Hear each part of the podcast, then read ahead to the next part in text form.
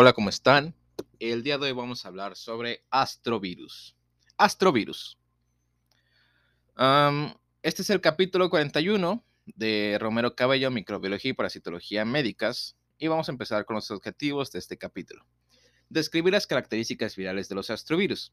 Mencionar las características epidemiológicas de la infección por astrovirus. Explicar la patogenia de la infección por astrovirus.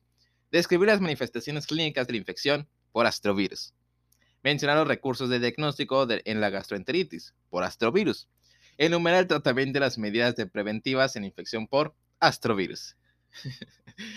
los astrovirus son casos de la gastroenteritis en lactantes, preescolares y escolares, preescolares y escolares, adultos mayores y en individuos inmunocomprometidos.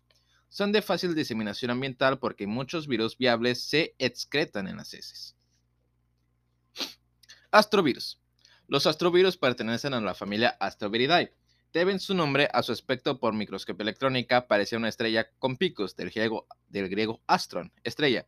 Estos virus fueron identificados en, 1975 a partir de materia fecal de niños que presentaron un cuadro de gastroenteritis durante su permanencia en un hospital. A la fecha, estos virus se reconocen como causas de gastroenteritis en aves y mamíferos. Epidemiología. Los astrovirus son causa de gastroenteritis aguda con una prevalencia del 3 a 9%. Su distribución es cosmopolita y afecta a todas las edades. En México, la infección es más frecuente en recién nacidos, preescolares, lactantes entre 3 y 18 meses y los primeros años de escolares. Con menos frecuencia se presenta en adultos, ancianos y pacientes inmunocomprometidos. Los astrovirus se transmiten de persona a persona y mediante comida, agua y fomites. Se elimina en heces por muchos días cuando se trata de pacientes. Se elimina por muchos días cuando se trata de pacientes inmunodeprimidos. Por época del año, la infección es más frecuente en los meses de invierno, en las regiones frías y en las temporadas lluviosas en las regiones tropicales. Estos virus producen brotes en escolares y adultos mayores en asilos, escuelas y hospitales.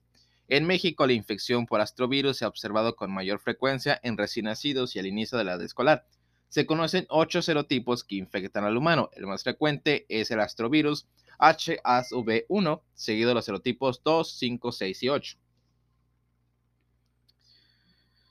Características virales. Los astrovirus son virus redondos, desnudos de 28 a 32 nanómetros de diámetro con aspecto de estrellas en 6 puntas, aunque solo el 10% tienen esta apariencia. Presentan una serie de proyecciones parecidas a una perilla que aumentan el diámetro total del virus a 41 nanómetros. Estas proyecciones pueden corresponder a estructuras que, eh, que tienden un puente entre partículas virales adyacentes. El genoma de una cadena positiva de RNA es de 6.8 a 7. nucleótidos y de 6.4 a 7.4 kilobases. Codifica el RNA complemento y un RNA subgenómico y presenta cápside con tres o más proteínas sin simetría icosaédrica. La familia Astroviridae tiene dos géneros y los virus que infectan al humano se incluyen en el género Mamastrovirus. Mamastrovirus. Se conocen ocho serotipos. El HAST 1 y el HAST 8 son estables el ácido y resisten calor, detergentes y solventes.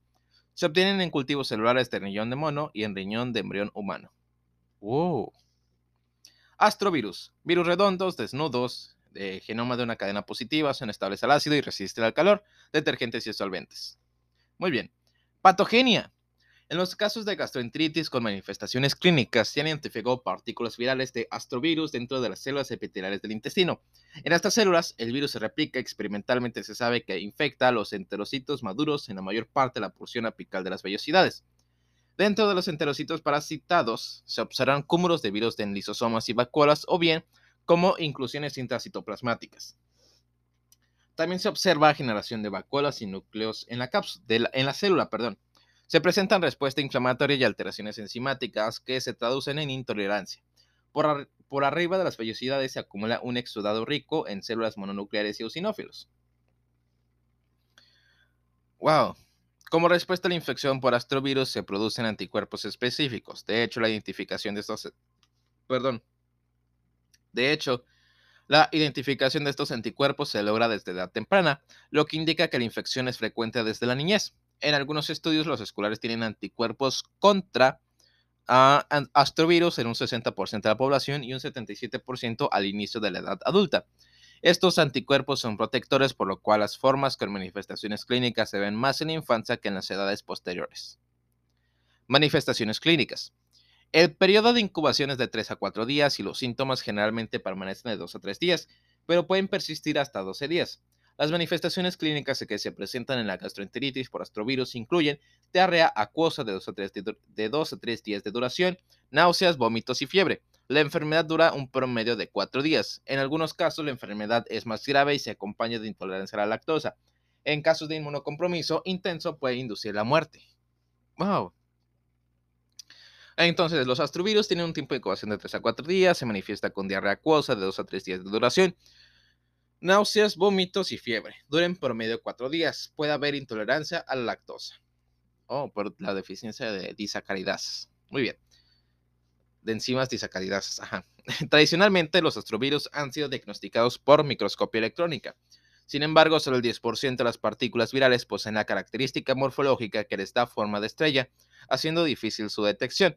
Por lo tanto, en la actualidad se han desarrollado otros métodos más específicos, sensibles y accesibles, basados en las propiedades genómicas y antigénicas del virus. Los métodos más empleados para el diagnóstico de astrovirus incluyen análisis de inmunoabsorción enzimática, pruebas ELISA. También reacción de cadena de la polimerasa con inversa, RT-PCR y cultivo celular. Tratamiento. No hay tratamiento específico y estos pacientes se deben atender con hidratación y el manejo sintomático de los otros problemas presentes. La prevención. No existe una vacuna para prevenir la infección y el desarrollo de gastroenteritis por astrovirus y, eh, el desarrollo. No existe una vacuna para prevenir la infección y el desarrollo de gastroenteritis por astrovirus. Y solamente se puede intentar interrumpir la transmisión de persona a persona aplicando medidas generales de higiene como lavado de manos, manejo adecuado de excretas y cuidado de higiene de bebidas y alimentos. Nice. Resumen de la síntesis conceptual. Los astrovirus pertenecen a la familia Astroviridae, tienen aspectos de estrella y son causa de gastroenteritis en aves y mamíferos. Su prevalencia va del 3 al 9% de la distribución eh, de distribución cosmopolita. Afecta a todas las edades, pero más frecuentemente en recién nacidos, preescolares, lactantes entre 3 y 18 meses y los primeros años escolares. Son menos frecuentes en adultos, ancianos y pacientes inmunocomprometidos.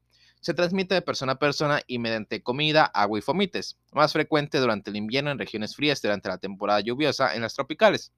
Hay ocho serotipos, de las cuales siete infectan al humano. Son virus redondos, desnudos, de 28 a 32 nanómetros con aspecto de estrella, una, una cadena de RNA, cápside y simetría icocédrica.